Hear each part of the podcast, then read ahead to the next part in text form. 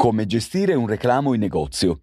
I tre step dei professionisti. Seconda e ultima parte. Sono Mariano Tria, il formatore degli addetti vendite in Italia e ti do il benvenuto nel mio podcast. Nella prima parte del podcast ti ho detto che il momento del reclamo può determinare per sempre la perdita di un cliente, oppure creare le condizioni favorevoli per la sua fedeltà, se la gestione è perfetta. Il cliente desidera soltanto una cosa, la soluzione. Vuole essere ascoltato e compreso e si aspetta che dall'altra parte ci sia una persona che si faccia in quattro per lui e non un avversario pronto solo a difendere il punto vendita, a giustificare quanto accaduto e a negare gli eventuali errori commessi. Il cliente ha bisogno di sentire che il suo interlocutore ha il piacere di aiutarlo a trovare la migliore soluzione al suo reclamo come se fosse una persona a lui cara, a cui tiene molto. È ovvio che un addetto vendite, in questa situazione, deve dimostrare cultura del servizio, cultura del cliente e cultura professionale, con grande senso di responsabilità. Infatti, quando il cliente reclama, è pieno di rabbia perché dal suo punto di vista ritiene di aver subito un torto e in uno stato emozionale negativo nel quale difficilmente sarà nella condizione di ragionare con calma. Ecco perché tu, addetto vendite, devi fare di tutto per stabilire empatia, per entrare nella prospettiva del cliente e fargli percepire che sei aperto nei suoi confronti per trovare una soluzione. Presta particolare attenzione magari alle parole che utilizzi. La gestione di un reclamo da professionisti, quindi, si compone di tre step che adesso analizziamo insieme, prestando attenzione ad alcune parole fondamentali per ottenere il miglior effetto possibile sul cliente. All'inizio, intanto, visto che ritiene di aver subito un torto ed è arrabbiato, è fondamentale lasciarlo sfogare, dimostrando di ascoltarlo con grande attenzione e dando dei segni di assenso, come fare di sì con la testa, aggiungere Mm, certo, capisco. Eh sì, Ok. Tutto ciò serve a farlo sentire al centro delle tue attenzioni.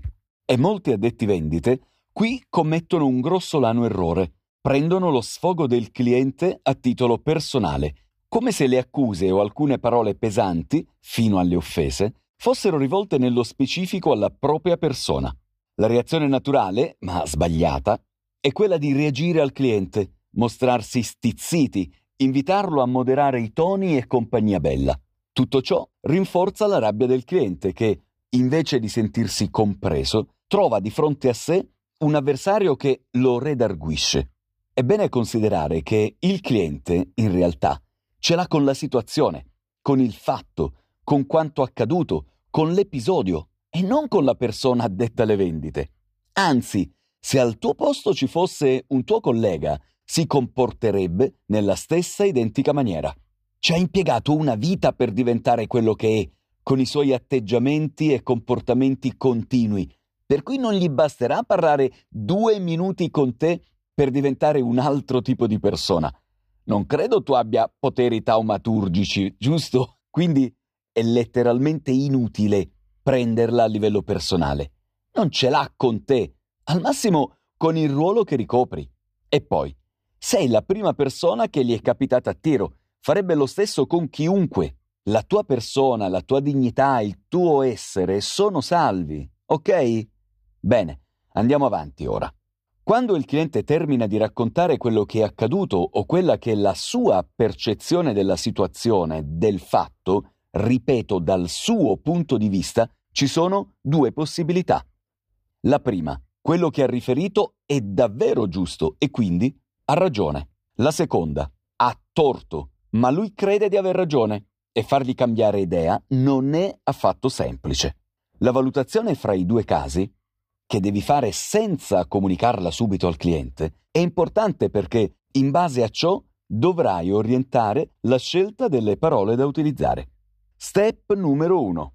Ringrazia per il fatto che il cliente ti abbia informato di quanto accaduto e digli davvero che ti dispiace.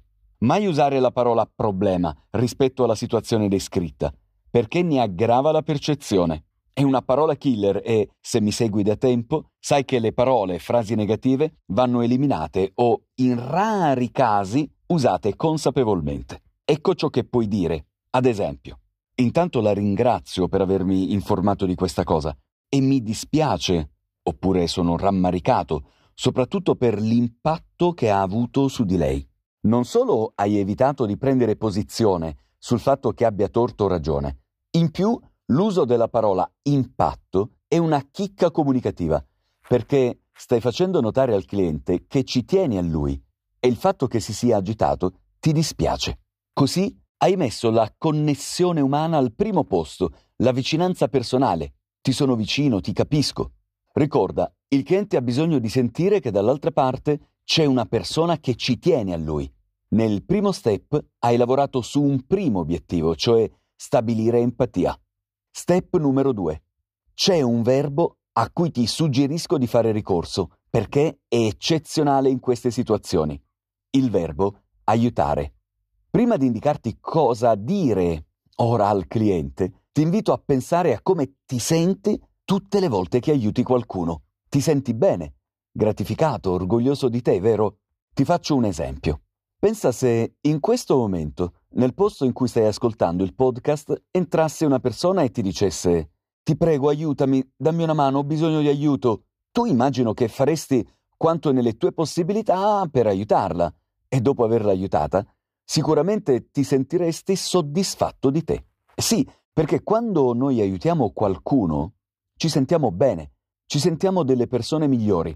Aiutare fa venire fuori la parte migliore di noi stessi, ci fa sentire persone migliori. Ecco perché il verbo aiutare è molto utile nella gestione di un reclamo. Puoi utilizzarlo per far placare il cliente, portarlo ad esprimere la parte migliore di sé e connetterlo ancora di più con te. Puoi dire, ad esempio, mi può aiutare a capire meglio, nei dettagli, ciò che si è verificato? Mi aiuta a comprendere meglio cosa è accaduto dopo aver... Con questo verbo gli stai chiedendo di darti una mano, di aiutarti. Così quella rabbia che aveva prima, poco alla volta calerà, quasi svanirà perché ormai si sta rendendo conto che tu non vuoi solo difendere la tua attività commerciale o giustificare l'errore o difenderti dal reclamo, ma addirittura sei interessato a comprendere a fondo l'accaduto per risolvere la cosa o almeno impegnarti a risolverla. Step numero 3. Prima hai creato le condizioni per stabilire un rapporto di fiducia con il cliente. Adesso è il momento decisivo in cui devi dimostrargli che farai qualcosa per lui, agirai, ti impegnerai per trovare la soluzione, che è l'unica cosa che a lui interessa. Ad esempio, a seconda che ci sia la soluzione, oppure richieda tempo e quindi non puoi fare promesse precise, ecco alcune frasi da utilizzare. Le ho chiesto di aiutarmi a comprendere tutti i dettagli perché così posso occuparmi io personalmente della soluzione, perché in questo modo posso seguire io personalmente la cosa, perché così posso occuparmi io per lei di questa situazione, perché in questa maniera posso impegnarmi io personalmente a trovare la migliore soluzione per lei. Si tratta di frasi che prevedono condensati di elementi positivi.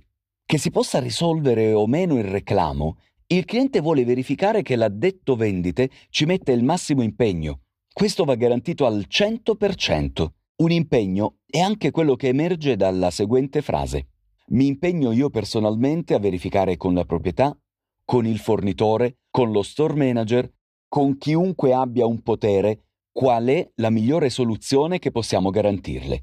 Prima di concludere, riassumiamo i tre step mettendo in fila alcune frasi che, a titolo di esempio, puoi utilizzare. Intanto la ringrazio per avermi informato di questa cosa e mi dispiace molto soprattutto per l'impatto che ha avuto su di lei. Mi aiuta a comprendere meglio cosa è accaduto dopo aver... Le ho chiesto di aiutarmi a comprendere tutti i dettagli perché così posso occuparmi io personalmente della soluzione. Si tratta esattamente di ciò che il cliente voleva al momento del reclamo, essere ascoltato per risolvere la cosa. Adesso non ha più alcun motivo per restare arrabbiato. In particolare, con i tre step che ti ho indicato, darai maggiore sicurezza al cliente. Lo farai sentire ascoltato e alla fine percepirà di avere dall'altra parte un professionista che ci tiene a lui, motivo per cui farà bene a continuare ad acquistare da quel punto vendita a cui restare fedele. Come hai potuto verificare dall'ascolto di ben due puntate dedicate alla gestione del reclamo in negozio, è una cosa seria, solo per professionisti, in cui l'improvvisazione produce solo danni all'attività commerciale. E sono sicuro che tu vuoi il meglio per te e il tuo lavoro, vero? È ovvio che non ti auguro affatto di ricevere reclami, ma se dovesse accadere, metti in pratica quanto indicato nei tre step e il cliente ti resterà fedele. Buone vendite! Per approfondire, segui i miei canali social, Facebook, LinkedIn, YouTube e Instagram, dove pubblico diversi contenuti, articoli, video e novità sul mondo delle vendite in negozio. Inoltre, per sapere come posso essere utile alla tua attività commerciale, visita il mio sito www.addettovenditemigliore.it, dove puoi anche acquistare il mio libro bestseller Addetto Vendite Migliore si può, il manuale per vendere di più evitare gravi errori in negozio e non essere un commesso qualunque.